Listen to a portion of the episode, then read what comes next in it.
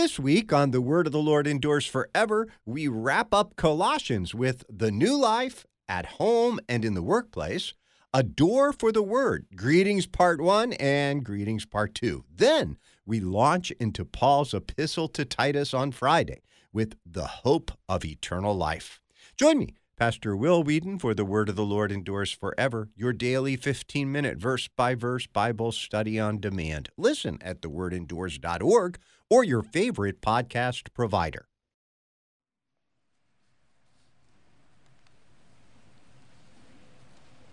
Holy and most gracious Father,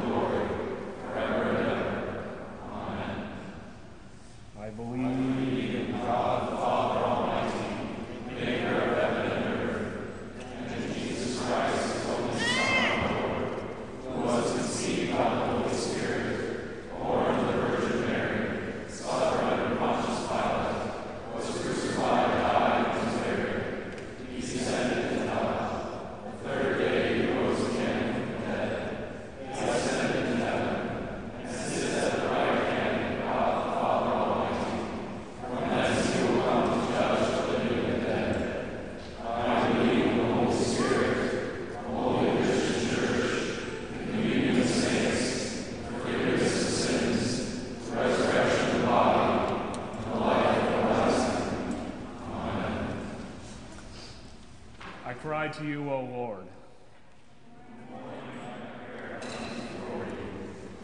Restore to me the joy of your salvation.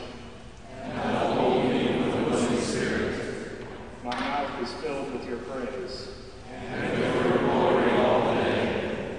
Every day I will bless you. And praise your name forever and ever. By awesome deeds you answer us with righteousness. O God, our salvation.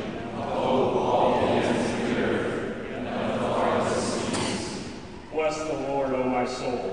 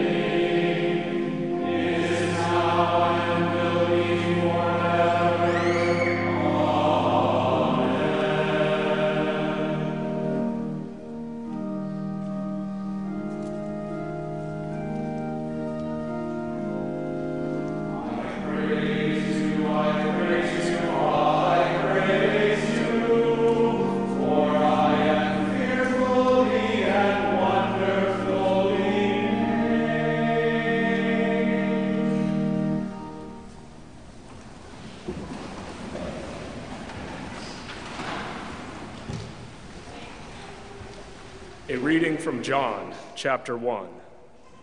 Behold, the, ne- the next day he, he saw Jesus coming toward him and said, Behold, the Lamb of God who takes away the sin of the world. This is he of whom I said, After me comes a man who ranks before me, because he was before me. I myself did not know him, but for this purpose I came baptizing with water, that he might be revealed to Israel. And John bore witness I saw the Spirit descend from heaven like a dove, and it remained on him. I myself did not know him, but he who sent me to baptize with water said to me, He on whom you see the Spirit descend and remain, this is he who baptizes with the Holy Spirit. And I have seen and have borne witness that this is the Son of God. O Lord, have mercy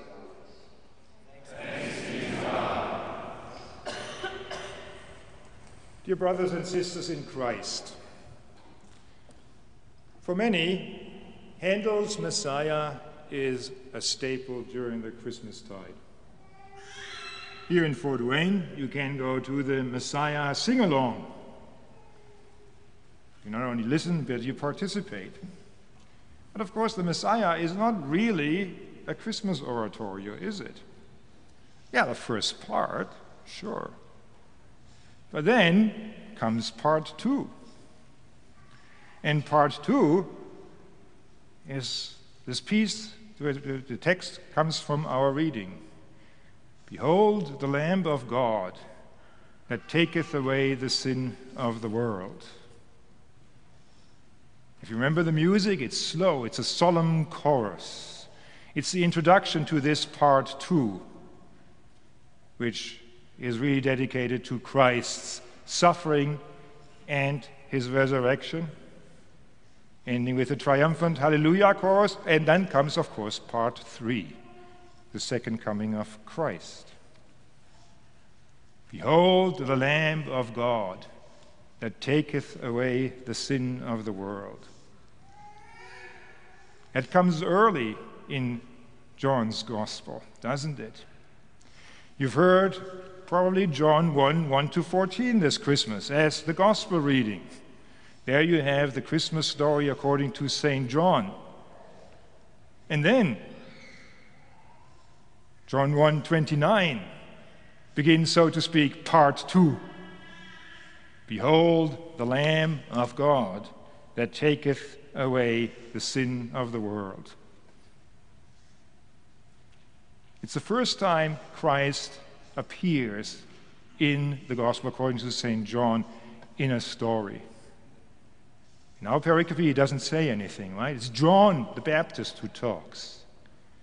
But Jesus is introduced, so to speak, introduced to the crowd that is there at the River Jordan, to John's disciples and everybody else who is there. And what does John say? Behold, the Lamb of God who takes away the sin of the world. John the Baptist is the one who bears witness to Israel and to us who Jesus is. And that's the first thing he says. He says also he's the Lamb of God. He said he, the Son of God. He says he is the one on whom the Spirit came down. But the first thing he says is, Behold the Lamb. The Lamb that is the sacrifice provided by God for the purpose of taking away the sin of the world. That's the first, the most important thing that John the Baptist tells them, tells us. John the Baptist does not say, Behold, the Messiah, the great liberator that will save us from the yoke of the Romans. Probably a lot of people would say, Yes, that's the one we have been waiting for. The Lamb of God that takes away the sin of the world. What do people wait today? What do they expect? What do they think is the great issue? Whom do they want to see as a Savior born to them? Is it the Savior that will finally give world peace and solve the political problems? Would they rather hear, Behold, there he is, Jesus, who has the solution to the political and economical problems of the world? Or, Behold, there is Jesus, the one who will give us finally the cure for cancer. Important things, important questions, our health, political questions, peace, all are important. But Jesus is not introduced as the one who gives us the solution to that. Why not? Because as serious and important these things are, they are penultimate. They are not the last question and the last issue. The all decisive issue, the all decisive question is sin. Sin is the biggest issue. It's bigger than world peace, it's bigger than world hunger, it's bigger than health. Because the biggest question for man is not, how can I live a good life? Or how can I stay healthy? As many at the beginning of the year think about that. The biggest question for anybody is what about God? What does God say about me? How does God evaluate you? And anybody listening to the Word of God will know what the answer to that is. God evaluates you, and to put it crassly, He tells you you're a failure. You failed. God's holy law destroys any illusions and pretenses that we might have that, oh, well, we are pretty nice. God has no reason to be in any way upset with us. We've up to snuff with God. No, you're not up to snuff with God. No, God does not approve of you. You have failed. So, what to do? What to do? What do you do if you get a bad evaluation? Yeah, you will say, Oh, I'll improve, I'll do better, I'll make up for it. Always in the hope that you will keep your job. What if you say that to God? I'll improve, I'll do better, I'll make up for it. No, can't do that. You won't improve. You can't make up for it. That will not take away your sin. Your good intentions, your pleas, even your exertion beyond and above the call of duty. But of course, in regard to God, there is nothing beyond and above the call to duty. God wants us whole, not just a little bit. So that doesn't work to plead with God to put our works before God. Some resent God. They say, Well, I can't make up with it, so they might even say, What the heck or what the hell, right? And so they follow those who tell them, Oh, you know, that whole religion thing, that's just a ploy anyway. There is no God. You don't, have, you don't have to deal with guilt, with your sin. You just have to deal with feelings of guilt. And therapy and maybe a little prescription will help you get over that. Well, and maybe you live a relatively happy life doing that, but you're living a lie. Because denying God, denying His judgment over you, doesn't do away with it. There, nothing good will come out of that. So, what to do? God provides. God provides Jesus who takes away the sin of the world. Only God can provide. We cannot work our way out. And only in this man, standing there with John the Baptist, we imagine often pointing to him, showing him, there, the Son of God, who was made flesh, is found forgiveness of sins. Jesus is the one who takes away the sin of the world as a lamb. He is the one who is going to be killed, killed as a sacrifice.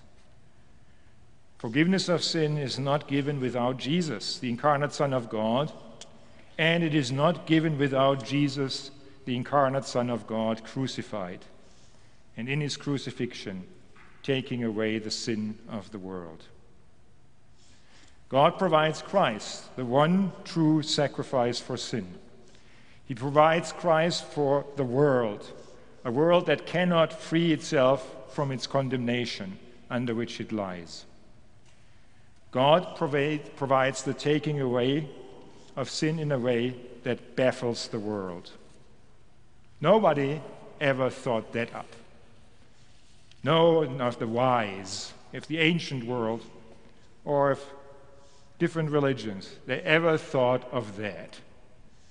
That God becomes man to save us from our sins, that God has to die for our sins. No wonder when this message was preached that people didn't simply roll over and said, Wonderful, that's what we always wanted to hear. Paul in 1 Corinthians talks about that. Jews want signs, Greeks want wisdom, and what do we think about the cross? It's folly. Or to put it differently, that's crazy.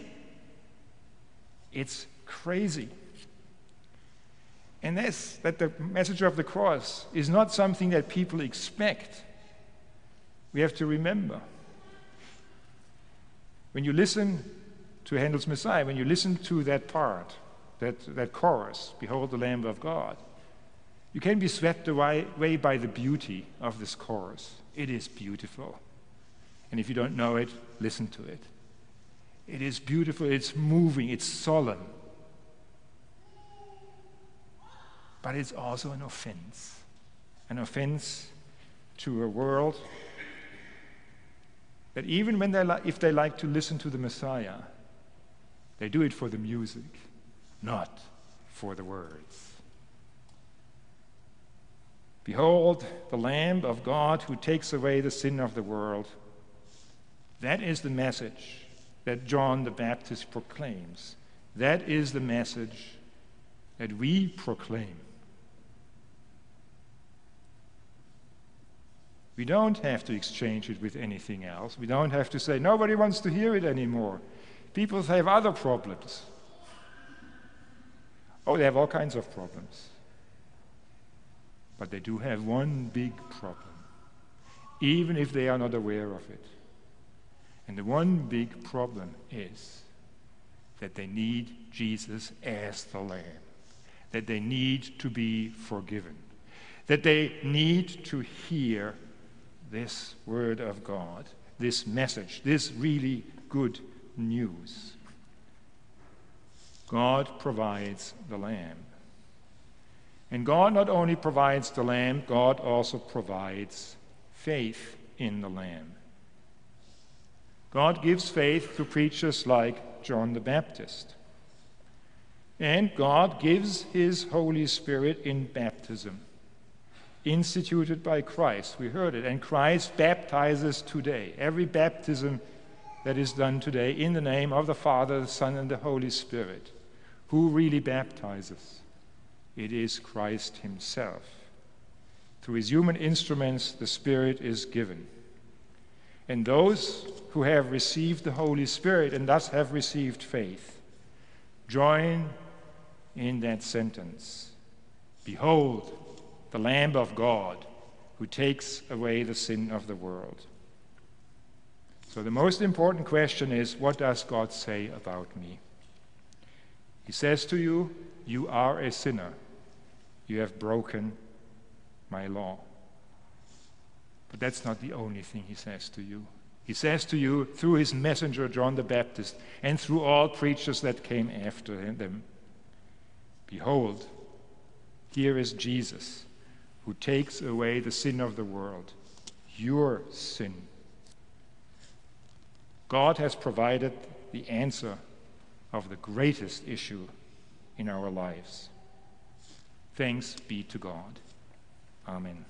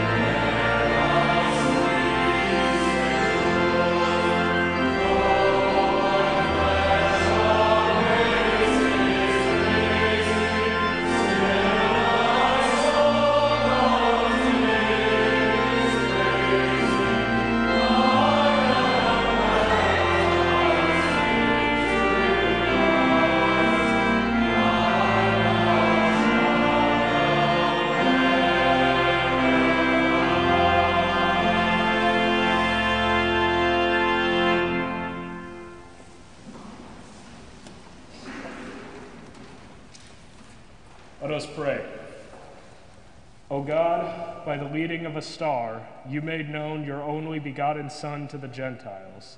Lead us, who know you by faith, to enjoy in heaven the fullness of your divine presence. Through the same Jesus Christ our Lord, who lives and reigns with you in the Holy Spirit, one God, now and forever. Amen. Heavenly Father, God of all grace, govern our hearts that we may never forget your blessings but steadfastly thank you and praise you for all your goodness in this life, until, with all your saints, we praise you eternally in your heavenly kingdom.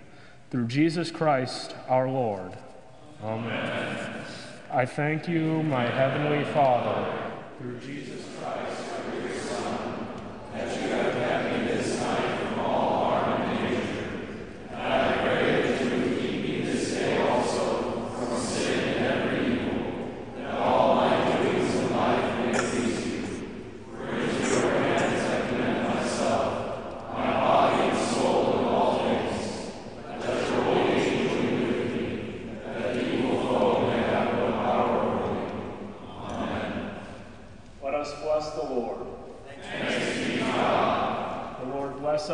Defend us from all evil, and bring us to everlasting life.